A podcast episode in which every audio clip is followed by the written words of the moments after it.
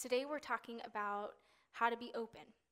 And the scripture that really resonated with me is when Jesus says, Receive the kingdom of God like a child. In Mark 10 13, Jesus says, People were bringing little children to Jesus for him to place his hands on them, but the disciples rebuked them. When Jesus saw this, he was indignant. He said to them, Let the little children come to me, and do not hinder them, for the kingdom of God belongs to such as these. Truly I tell you, Jesus says, anyone who will not receive the kingdom of God like a little child will never enter it. And he took the children in his arms, placed his hands on them, and he blessed them. So, this story about Jesus bringing the children to him is recorded in three of the gospel books Matthew, Mark, and Luke. And it's not the only time that Jesus tells his disciples and those around him to be childlike. In Matthew 18, 1 through 5, Jesus responds to the disciples' questions. They're asking him, Who is the greatest in the kingdom? And Jesus answers by calling a little child to him. And using that child as example, he says, Truly I tell you, unless you change and become like little children, you will never enter the kingdom of heaven. Therefore, and this is how Jesus answers the question whoever takes the lowly position of a child is the greatest in the kingdom of heaven. And whoever welcomes one such child in my name welcomes me. So, why does the kingdom of heaven belong to children? And why doesn't it belong to adults and the disciples who've worked hard and earned a place in the kingdom? What secrets do children know instinctively that we have forgotten as adults? And how are children so much more open to God than we are? These are the, ch- the thoughts that I was pondering as I thought about what to talk about when, with the topic of being open. And so, since I'm not an expert in children and I'm not a mother, I consulted a true expert, Hannah Henry. and together we came up with this list of attributes that children display when they are open. So these children display obedience, they are secure in their identity, they are trusting, joyful, and playful. They show wonder at the world around them, and they are constantly learning, and they know how to rest. And these are the characteristics that children display when they're being raised in a safe and loving family. So, I first of all want to acknowledge that not all of us here had that sort of childhood. Some of us experienced terrible loss and abuse during childhood, which altered our ability to be children and thrust us way too early into the burdens and cares of adulthood. So, for you, thinking about becoming a powerless child might be really difficult or even completely repugnant. And even if you don't connect with all of this message, I'd like to encourage you to be open to the idea that you have a heavenly Father who is good, who has adopted you into a loving family, and who delights you just as you are, and who wants to heal you from the trauma of past hurts that you've endured. And for those of us like me who were incredibly lucky to be raised in a safe and loving family that showed me how to love through imperfection, I charge us with the responsibility to create that sort of loving atmosphere here in our church and in our community. So that those of us who doubt that it's possible can see the hope that accompanies love. So let us strive together to build a safe community where the broken can be made whole. So, the aspects of children. Um, these are the characteristics that I hope we can talk about about being open. There's, I'm going to go through a lot of them. So, uh, my hope is that one or two will resonate with you, and I am going to start with the most difficult one first. So please hang in there, uh, and that is obedience. So, as a child, my parents expected me to be obedient to them and to others in authority. While they usually tried to explain the reason why they were asking me to be obedient, you know, hey, Megan, it's not a good idea to touch the hot stove top, right? Sometimes they simply answered because I said so. Yeah, it's a hard one. Do we accept that response from God when He gives it? Or do we in- feel entitled to a full response every time? So let's take the story of Job. At the beginning of this story, Job is righteous, he's wealthy, and he's a blessed man. He has many children and many possessions. He's got it all going on for him. But despite his righteous living, God allows a series of tragic events to befall Job. First of all, his 10 children die in tragic accidents. All of his possessions and his wealth is destroyed in natural disasters. And then Job is struck with a terrible and painful illness. And his family, or well, his wife, and all of his friends come around him and they, they try to help him cope by finding a reason for this tragic turn of events. They blame Job, saying that he must have sinned to earn God's wrath. But Job maintains that he's been blameless and he cries out to God for answers. And how does God answer Job? God demands obedience without answers. He says, Because I said so. Chapters 38 through 41 in the book of Job delivers God's rant about the differences between man's comprehension and God's divinity, which the whole thing, this whole rant that God goes through, just drips with sarcasm when he says things like, Where were you when I, when I laid the earth's foundation? Tell me if you understand. Who marked off its dimensions? Surely you know. What is the way to the abode of light, and where does darkness reside? Can you take them to their places? Do you know the paths to their dwelling? Surely you know, for you were already born. You have lived so many years. And then God says, Would you discredit my justice? Would you condemn me to justify yourself? And this rant that, that God goes through, it culminates in this kind of like epic mic drop that God proclaims Will the one who contends with the Almighty correct him? Let him who accuses God answer him. I can just hear the fatherness of God in this. Um, and it's not necessarily a pretty picture of God as father, but it does create like this dynamic. It does show the dynamic between God as deity, God as father, man as child. And um, in our affinity for Jesus, the combination of both humanity and divinity, I think we sometimes downplay the deity of God. Seeing God as Father and recognizing our role as children is to recognize that we don't have the same capacity, knowledge, or experience as God. His because I said so is something we must be willing to hear and to obey. In Jesus' capacity as fully human, he was willing to be obedient by becoming a suffering servant, even to the point of death. In his humanity, Jesus had to surrender control of his life to God and practice obedience. And so, what happens to Job? In the end, Job repents of his need for answers and he surrenders control to God. He just, God forgives him. And God restores to Job all that was lost children, wealth, possessions, and his health. So I encourage us to practice obedience, to be as children, by surrendering control and being open to God's because I said so. The ses- second aspect that children display is that they are secure in their identity.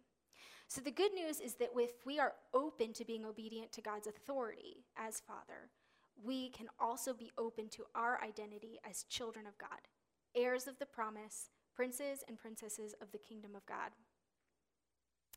Even before he made the world, God loved us, and he chose us in Christ to be holy and without fault in his eyes.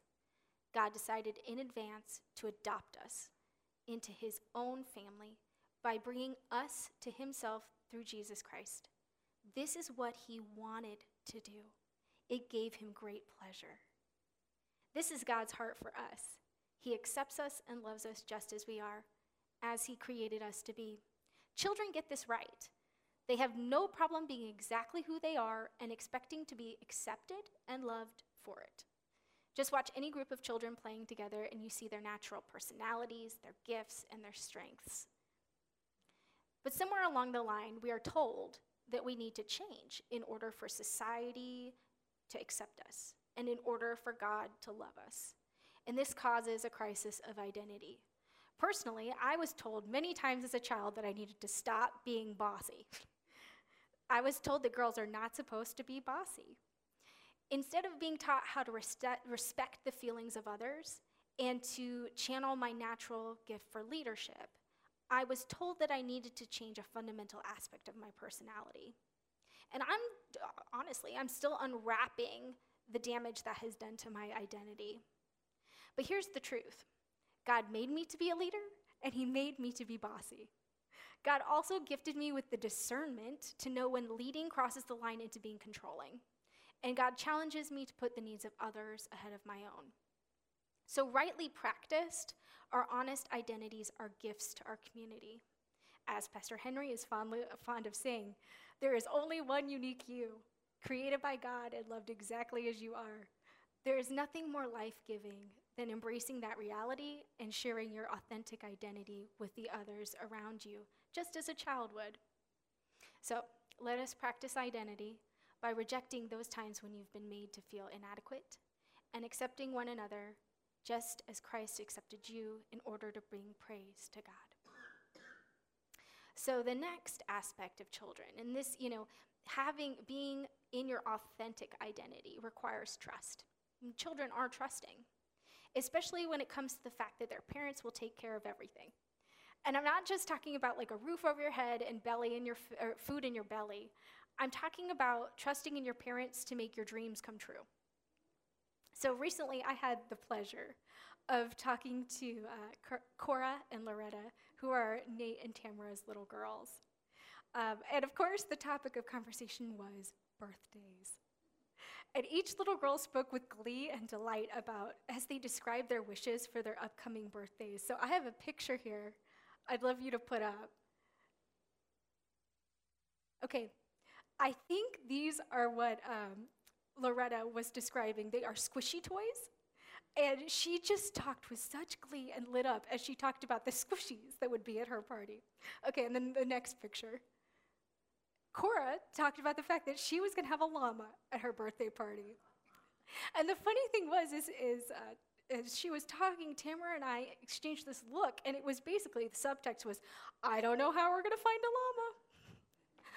But I don't think that idea ever crossed Cora's mind. She fully trusted that her parents would fulfill the desires of her heart. And even if it wasn't with a llama, I have no doubt that Nate and Tamara will do everything in their power to make both Loretta and Cora feel loved and special every single day of their lives. And that builds trust. Even with imperfect parents, there's a cycle of love, imperfection, forgiveness, and trust. Jesus said, Don't worry about these things, saying, What will we eat? What will we drink? What will we wear? These things dominate the thoughts of unbelievers. But your heavenly Father already knows what you need. Seek the kingdom of God above all else and live righteously, and he will give you everything you need. Don't worry about tomorrow, for tomorrow will bring its own worries. Today is trouble enough for today. God wants to provide for us so much more than good earthly parents do.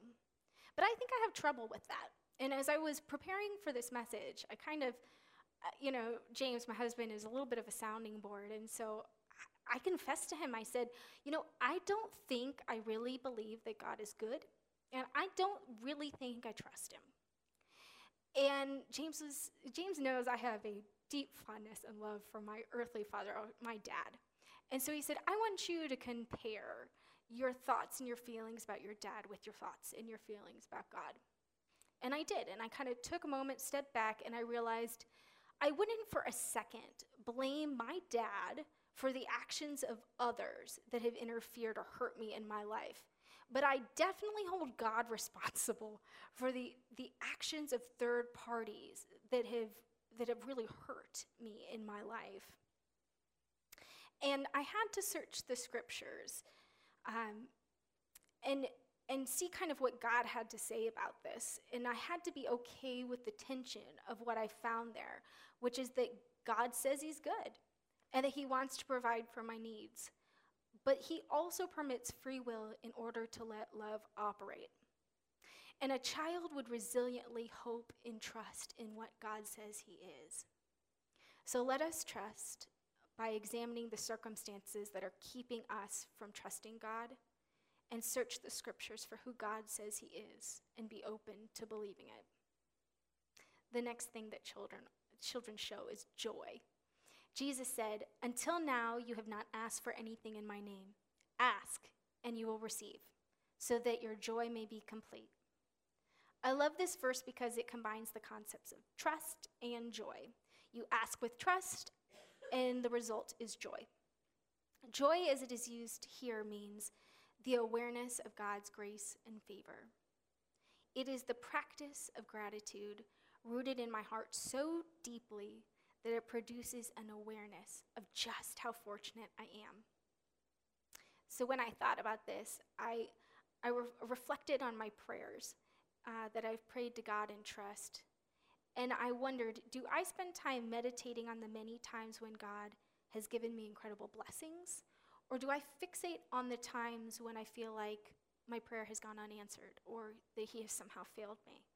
And I'm ashamed to say that I think I fixate more on the stuff that's gone wrong than on the times when God has really blessed me.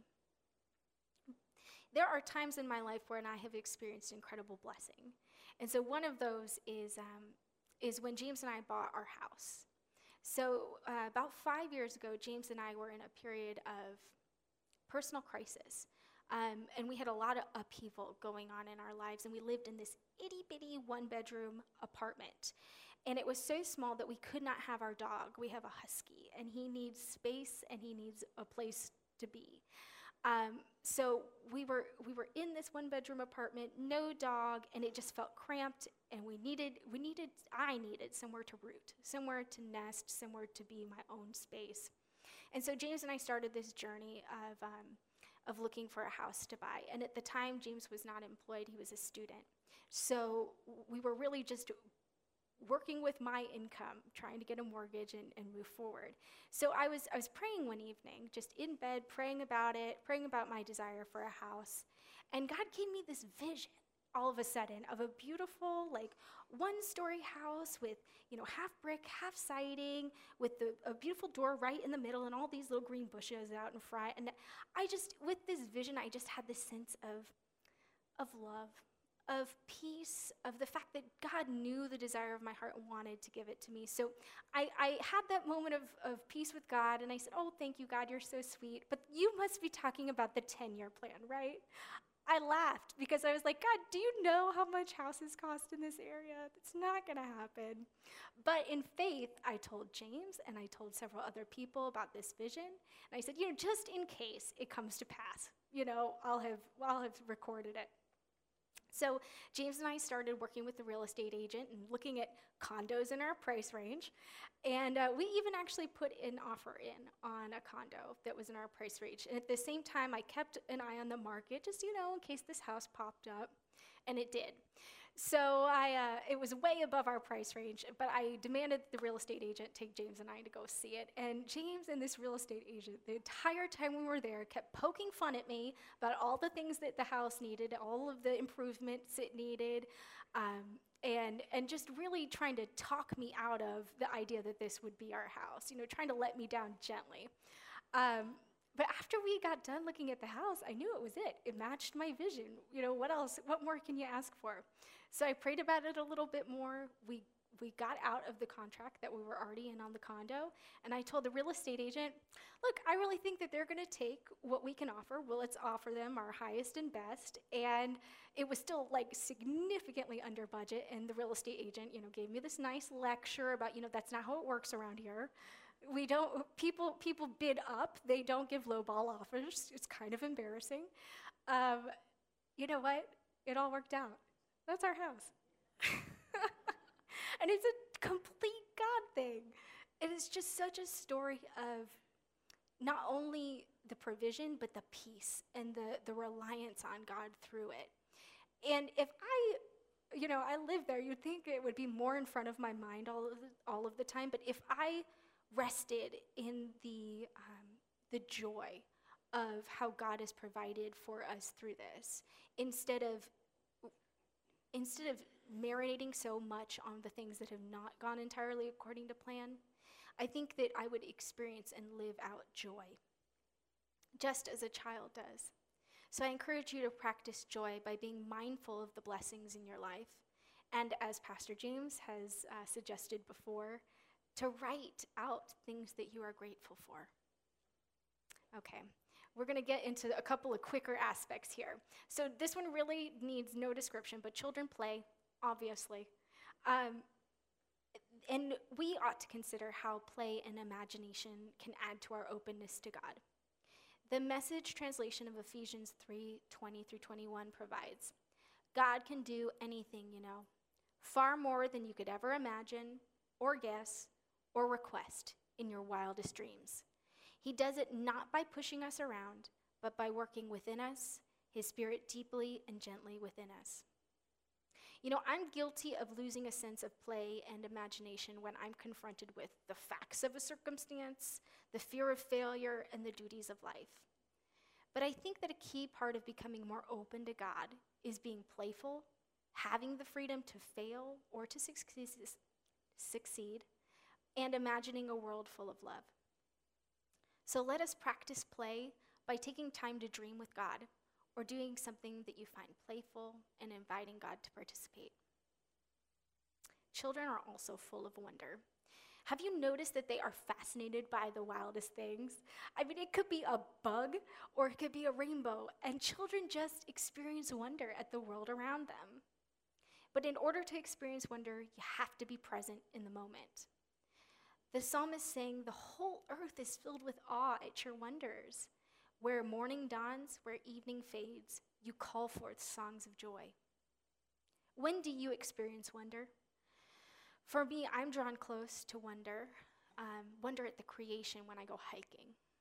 Maybe you experience wonder when you think about science or the laws by which the world operates. Maybe you experience wonder in art or music. So I encourage you to practice wonder by becoming mindful of the present, by breathing, and then turn your awareness to the wonders that are around you. Children learn, they are in a constant state of learning, and they don't assume that they know everything. While children may be very happy to share the latest tidbit of what, of what they've learned with you, they don't take that newfound knowledge to mean that they have plumbed the depths of the subject. Children may incessantly ask, Why? Why? Why? But the foundation of that question is that they recognize they don't know it all. There's a humility to a child who embraces the role of a student. How often do I, I assume that role with God or with others, humbly seeking and admitting that I don't know it all? Proverbs adds this little tidbit Let the wise listen and add to their learning, let the discerning get guidance. And I love the way that this verse exhorts those who are, already wise to continue to listen and add to their learning, and those who are already discerning to continue getting guidance from others and from God. So let us practice learning by having a conversation with someone who holds an opinion that is different than yours. Listen to what they say and assume you may be wrong. Rest. So after a day full of play, learning, wonder, obedience, joy, children are able to rest. And that rest is deep and safe because they are secure in who they are and they trust those who watch over them. At that time, Jesus said, I praise you, Father, Lord of heaven and earth, because you have hidden these things from the wise and learned, and you've revealed them to little children. Yes, Father, for this is what you were pleased to do. All things you have committed to me by my Father. No one knows the Son except the Father, and no one knows the Father except the Son, and those to whom the Son chooses to reveal him. Come to me, all you, are, all you who are weary and burdened, and I will give you rest. Take my yoke upon you and learn from me, for I am gentle and humble in heart, and you will find rest for your souls. My yoke is easy, and my burden is light. Jesus begins the statement about his promised rest by saying that it will be elusive for the learned, but accessible to children. The revelation of God is through Jesus, and Jesus says that the key to understanding that revelation is approaching it as children. In order to rest, we must humbly trust Jesus with our burdens and take on the characteristics of children. By practicing these characteristics, we are applying the antidote to the things that close us off from God. We become open to experiencing and hearing from God by removing the barriers that keep us closed off. So, obedience is the antidote to willfulness. Identity is the antidote to falsehood and lies. Trust is the antidote to hurt and mistrust. Joy is the antidote to bitterness. Play is the antidote to endless and fruitless toil. Wonder is the antidote to depression. Learning is the antidote to pride. And rest is the antidote to busyness. Let us be open and receive the kingdom of God as children. Would you all join me in prayer? God, we're thankful that your way is easy, that if we are as children, we're able to experience you and be open to your goodness and your kingdom and all that you have intended for us. We thank you with sincere gratitude this morning. Amen. Lord, I wanna love like you. I wanna feel what you feel. I wanna see